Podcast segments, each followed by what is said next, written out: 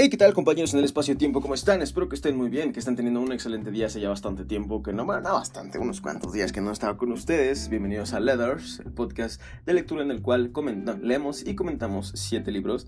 Esta vez será una sesión un tanto express, ya que tengo un poco de prisa, porque hoy es un día importante, ya que entraré a cosas nuevas en mi vida. Pero bueno, ya después platicaremos un poco más al respecto. Mientras tanto, empecemos con 365 días para ser más culto. Y bueno, bienvenidos por cierto al 8198 de mi existencia en este planeta. Déjenme consultar muy brevemente porque debido a que no hemos estado tan seguido en este podcast, este he, perdido un poco la noción de en qué semana del año vamos, aunque de hecho si mirara mi agenda bastaría para saberlo. Semana 36. Ah, ok, sí, sí estaba en lo correcto. Este, ayer tenía ligera sospecha que estábamos en la 35, que ayer todavía era domingo, y efectivamente que les digo, no, no he dejado tanto tiempo, pero con unos días que me descontrole ya valió cheto. Entonces, semana 35, día lunes. Vamos, vamos, vamos, vamos, vamos, ya casi llegamos, ya casi llegamos. El Palacio de Justicia de Appomattox, Ulises S. Grant y Robert E. Lee. ¿Qué? Historia. En la tarde del 9 de abril de 1865, el hombre al mando del ejército de Estados Unidos, Ulysses S. Grant, cabalgó en su caballo Cincinnati desde una pequeña granja de Virginia hasta el Palacio de Justicia Appomattox. En el interior del edificio lo esperaba su rival Robert E. Lee, el comandante de las fuerzas confederadas. Después de cuatro años de lucha, les había llegado a la conclusión de que su ejército estaba acabado. Sometidos en todos los frentes menos en los del norte, los confederados tenían la espada contra la pared. Tras un apretón de manos cortés, Lee afirmó un acuerdo por el cual su ejército rebelde se rendía. La guerra había terminado. La Guerra de Sucesión comenzó en 1861 y sigue siendo el conflicto más sangriento de toda la historia de Estados Unidos, con más de 550.000 soldados muertos y cientos de miles de heridos. Lee y Grant, los dos generales al mando de los ejércitos rivales, acabaron personificando el gran heroísmo y tragedia de ambos bandos. Grant, hijo de un curtidor, había nacido en Ohio y se había graduado de los últimos de los últimos de clase en la Academia Militar Norteamericana de West Point. Antes de que la guerra de sucesión lo capultara a la grandeza, incluso su padre lo miraba decepcionado. Abandonó el ejército tras haber luchado la guerra, en la guerra de México y fracasó en una serie de negocios antes de regresar para trabajar con su padre en su tienda de pieles en la década de 1850. El inicio de las hostilidades le permitió volver a lo único en lo que realmente destacaba, la guerra. Era alcohólico, pero la firme devoción de Grant por la victoria a cualquier precio hizo que se ganara la confianza de Abraham Lincoln, quien lo puso al mando de las fuerzas de la Unión en 1864. Por el contrario, Lee procedía de una familia respetada y acomodada en Virginia. Se graduó el segundo de su promoción en West Point, donde se hizo famoso por no haber cometido jamás una falta de disciplina. Lee obedecía el código de honor con muchos hombres del sur, profesaban, pero pocos se llenan pies de puntillas. Tuvo una carrera de éxito en el ejército y sirvió con Grant en la Guerra de México. Lee se oponía a la sucesión del sur, pero cuando su estado de nacimiento, Virginia, abandonó la Unión, sintió que el honor le obligaba a defender a la nueva confederación. Recordando aquella tarde crucial de, la, de Appomattox, Grant escribió más adelante, no sentí nada parecido a la alegría ante la caída de un enemigo que había luchado tanto tiempo y de forma tan valiente y había sufrido tanto por una causa, aunque esa causa fuera, en mi opinión, una de las peores por las que la gente puede luchar. Convertido en un personaje de tremenda popularidad en el norte, Grant fue elegido presidente de Estados Unidos en 1868, pero los historiadores lo consideran como el peor que jamás haya tenido el país. ok, vaya, vaya.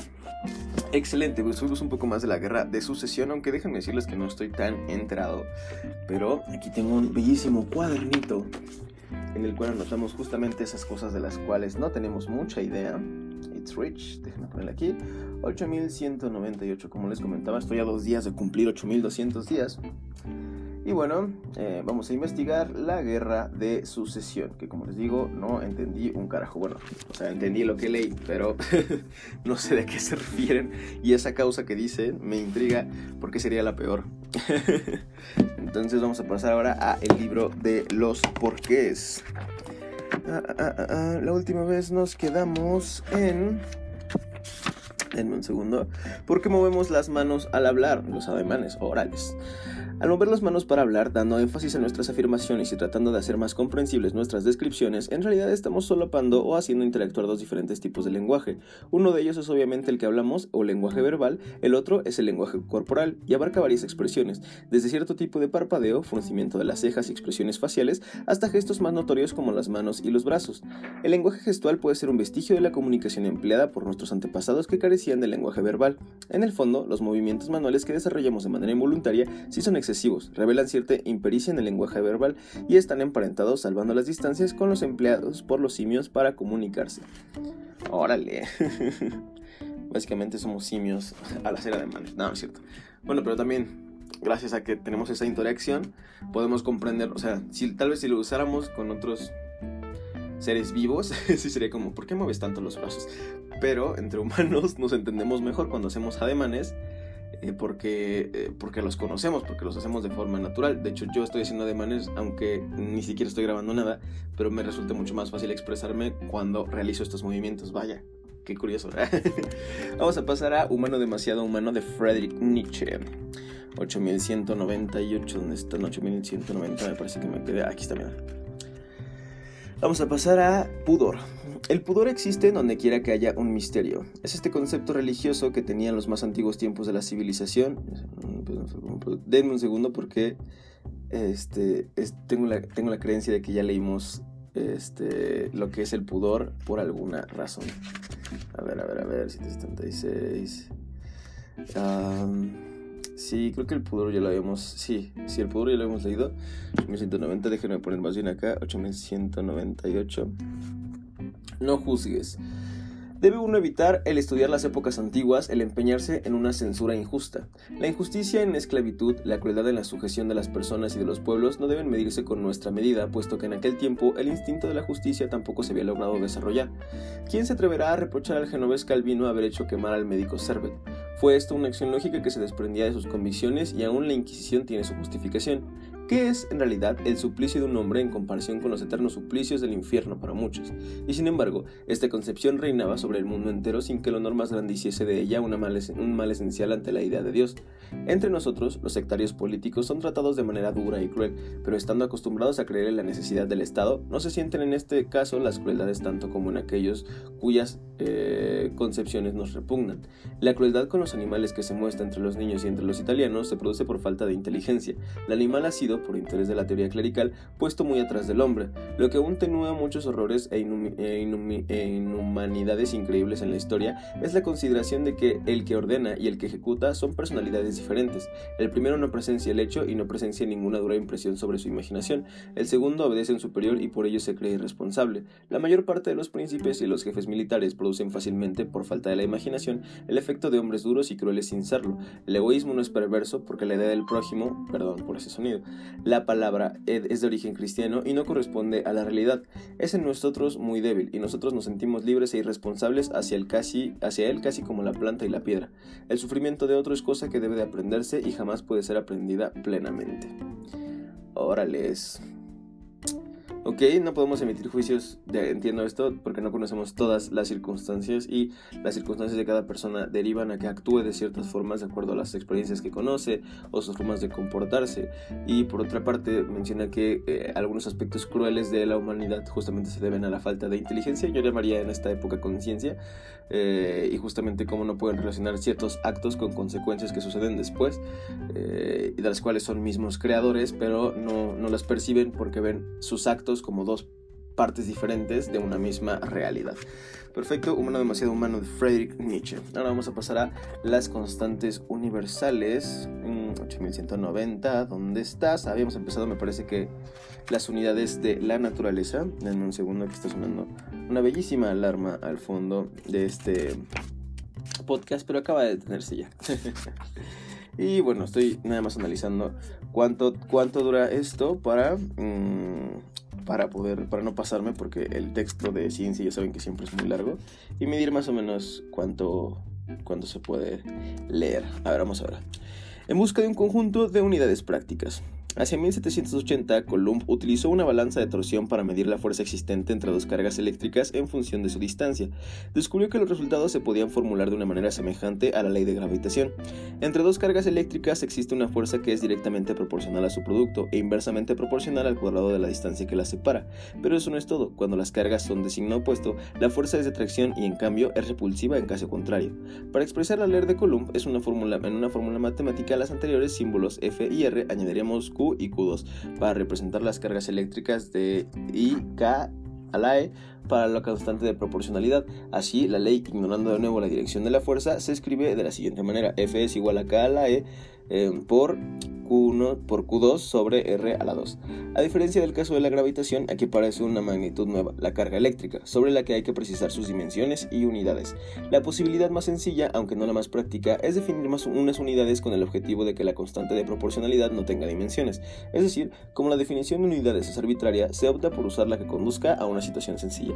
En tal caso, obtenemos que las dimensiones de carga son, la carga eléctrica es igual a L a la 3 medios por M a la 1 medio por t a la menos 1. Ok, entendí muy poco. Rayos, eso de no estudiar física es que te, te, pones retos al momento de leer este tipo de cosas. Pero bueno, ya entendimos un poquito acerca de la carga eléctrica, que es cuando, es cuando las cargas son las mismas se repelen y cuando una es positiva y una es negativa se atrae. Y obviamente la fórmula para conocer la proporcionalidad de la distancia entre cargas eléctricas y su potencia y ya, creo. Sin saber el movimiento precisamente de la dirección. La dirección, exactamente. Eh, ahora vamos a pasar a Entrar en tu mente de Mark Freeman. Estábamos en Practica la atención plena. Y este, vamos a pasar el subtítulo Hacer, Ser y Estar. ¿O no? No, no vamos a pasar a eso. Vamos a pasar a... Pero la atención plena me hará más lento. Tengo cosas que hacer. Quizá practicar la atención plena suena como algo que no encaja en tu vida agitada. Parece como si te pidieran renunciar al tiempo que pasas resolviendo problemas en tu cabeza, preparando conversaciones y surgiendo con todas las mejores ideas. ¿Cómo podría alguien lograr algo si, no mandara mensajes por teléfono a sus compañeros mientras come y escribe un correo electrónico a su jefe al mismo tiempo, que trabaja en la hoja de cálculo del presupuesto del próximo año y responde a las notificaciones de sus redes sociales? La vida está diseñada para 12 manos y tres cabezas, pero solo tenemos un cerebro, por eso necesita hacer más. Si no puedes enviar correos electrónicos importantes sentado en el excusado a las 2 de la mañana, te quedarás atrás. En realidad, practicar la atención plena te ayudará a terminar más cosas. Cuando, batalla, batallaba con mi salud mental de forma constante, mi cerebro daba vueltas de forma agresiva en esa rueda de hámster de pensamientos ansiosos, lo cual solo me ponía más ansioso y miserable. Todo el tiempo estaba estresado, gastaba energía para lidiar con lo mucho que me hacía enojar. Ahora que ya no lo hago, tengo mucha más energía para enfocarla en hacer lo que en verdad me importa. La preferencia por la confirmación hace que recordemos la gran idea de que se nos ocurrió mientras estábamos totalmente distraídos en hacer algo más. Con facilidad olvidamos todas las veces que nos hacemos miserables, nos ponemos ansiosos y nos enojamos por rumiar sobre algo del pasado o que puede ocurrir en el futuro mientras nuestros cuerpos se quedan funcionando en piloto automático en el presente. 8198. Creemos que la vida, o tenemos la creencia de que la vida está diseñada para vivirla rapidísimo, estar atento a todo, tenemos que estar al pendiente de absolutamente cualquier cosa, y es probable. Pero también tenemos la opción de tomarlo con calma, de hacer una cosa a la vez, porque solo podemos hacer una cosa a la vez y aunque tengamos dos manos, pues nos podemos concentrar solamente en una. Entonces, em, nada chicos, tómense las cosas más lento porque efectivamente parece que dices, no, voy a perder más tiempo, pero no, al enfocarte terminas de manera, bueno, resuelves y terminas de manera mucho más práctica las cosas que estás haciendo y no te distraes tanto y no desvarías tanto entre una y otra. Pero bueno, terminando eso, vamos a pasar a Escuelas Creativas de Ken Robinson. Y nos quedamos en cambiar de metáfora y en el subtítulo Fines Industriales. El proceso de industrialización necesitaba ejércitos de obreros manuales para el trabajo duro y repetitivo de las minas, fábricas, vías férreas y astilleros, a trabajadores técnicos especializados en ingeniería y en todas las artes y oficios relacionados con la minería, la industria manufacturera y la construcción, a cohortes de oficinistas y administrativos para gestionar las nuevas burocracias del comercio y la industria manufacturera, a una clase profesional más reducida de abogados, médicos, científicos y profesores para ofrecer servicios especializados a quienes pudieran sufragarlos. Algunos países industriales, en especial Reino Unido, tenían vastos intereses coloniales por lo que necesitaban también una clase dirigente, incluso más reducida que la anterior, de diplomáticos, embajadores y funcionarios para llevar los negocios del imperio dentro y fuera del país. Desde el principio, la educación de masas también tuvo mm, importantes fines sociales. En Estados Unidos, su propósito era formar ciudadanos instruidos que garantizasen el bienestar de la democracia. En palabras de Thomas Jefferson, si una nación confía en ser ignorante y libre en un estado de civilización, confía en lo que nunca existió ni existirá. Algunos veían en la educación de masas una forma de control social, para muchos otros era una manera de fomentar las oportunidades y la igualdad social, y en algunos casos asistir a la escuela adecuada y con las personas apropiadas era fundamental para los hijos de las clases medias y altas a fin de alcanzar un estatus social y aún lo es. Todos estos intereses quedan, quedan patentes en la estructura y los principios organizativos de la educación de masas. 8198, perfecto. Bueno, los, los objetivos precisamente de la educación industrial y pues tenían esta, esta finalidad de eh, generar mano de obra para diferentes áreas. Eh, había conspiraciones justamente de que es para el control mental. Estaba viendo una serie que se llama Smilf. Trata de una chica que tiene como 40 años, tiene un hijo y este. Y pues nada, o sea, básicamente estaba viviendo como su segunda juventud. Y este. ¿Por qué lo cité? A ver, déjenme ver un segundo, ya no sé por qué cité eso. Ah, sí, es que uno de los personajes cita en una escena que las vacunas son para control mental. Y yo sí me quedé así de, ay, Dios mío, ¿cuánta gente hay en México que piensa así? Ah, de hecho el chavo, ay, qué triste, porque de hecho el chavo, si no me equivoco, es un personaje mexicano. Ahorita que lo veo, o sea, no es mexicano, igual, igual sí, igual y no, es latinoamericano, seguro. Entonces, este, el latinoamericano en la serie cree que las vacunas sirven para el control mental. Ay, Dios mío. En fin. Este 8190 en el Teteto de Platón. Hablas de gente, Sócrates, que desde luego es obstinada y repelente. Efectivamente, hijo mío, son muy rudos, pero hay otros mucho más refinados cuyos misterios te voy a relatar. El fundamento de su doctrina del que depende todo lo que hemos dicho hasta ahora es el siguiente. El universo es movimiento y nada más. Pero hay dos clases de movimiento, las dos ilimitadas en número, una de las cuales tiene el poder de actuar y la otra de recibir la acción. De la unión de ambos y de la fricción de uno con otro se engendra un producto igualmente limitado en número que aparece en parejas gemelas. De ellas, un elemento es lo perceptible y otro la percepción, la cual surge siempre y se produce al mismo tiempo que lo perceptible. Ciertamente, hay percepciones a las que hemos dado hombres, como es el caso de la visión, la audición y el olfato, el frío y el calor, el placer y el dolor o el deseo y el temor, entre otros que podrían citarse. Pero las percepciones que no tienen denominación son innumerables, aunque las que tienen nombre son también muy numerosas. A su vez, el género de lo perceptible se produce al mismo tiempo que las percepciones, de manera que en relación con las diferentes clases de visión encontramos colores de idéntica variedad, igual que ocurre en el caso de la audición y del sonido y en todo lo demás, pues lo perceptible se genera conjuntamente en las percepciones correspondientes. ¿Qué es por consiguiente lo que quiere indicarnos este mito en relación con lo que decíamos antes? ¿Tú lo comprendes, Teto? No, en absoluto, Sócrates. Pues mira, a ver si podemos concluir de alguna manera, sin duda, que quieren Quiere indicarnos que todas estas cosas se mueven, como estamos diciendo, pero en su movimiento hay rapidez y lentitud, de forma que cuando es lento ejercita su movimiento en sí mismo y en relación con lo próximo, y así, de hecho, es como genera sus efectos. Pero lo que se genera de esta manera es ciertamente más rápido, pues experimenta una traslación y su movimiento consiste naturalmente en un cambio de lugar. Así es que la blancura y la percepción correspondiente que nace con ella se producen en cuanto se aproximan el ojo y cualquier otro objeto que sea conmensurable respecto a él. Ahora bien, una y otra, una y otra no habrían llegado a existir nunca si cualquiera de los dos elementos se hubiese dirigido a otro diferente de ellos. Precisamente cuando llegan a un punto intermedio la visión desde los ojos y la blancura desde lo que engendra a la vez el color, es cuando el ojo llega a estar pleno de visión y es precisamente entonces cuando ve y llega a no ser y llega a ser no visión sino el ojo que está viendo. Asimismo, lo que produce conjuntamente el color se llena por completo de blancura y a su vez llega a ser llega a ser no ya blancura sino algo blanco, ya sea madera, piedra o cualquier otra cosa de las que se puede adquirir tal color. En el resto de los casos ocurre ciertamente lo mismo.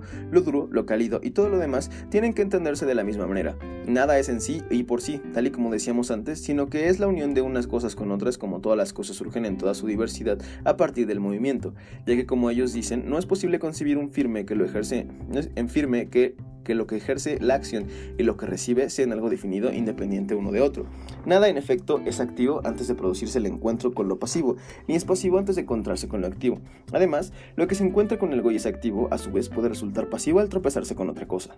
De todo ello, se deduce lo que ya decíamos hace un principio, es decir, que ninguna cosa tiene que ser el único en sí misma y por sí misma, sino que siempre llega a ser para alguien. Es más, el ser debería eliminarse en todos los casos, pues muchas veces, lo mismo que ahora nos hemos visto obligados a utilizar esta palabra por costumbre e ignorancia, ahora bien, según la doctrina de los sabios, esto no se debe hacer ni hay que aceptar términos como algo de alguien, mío, esto, aquello o cualquier otra palabra que atribuyan estabilidad a las cosas.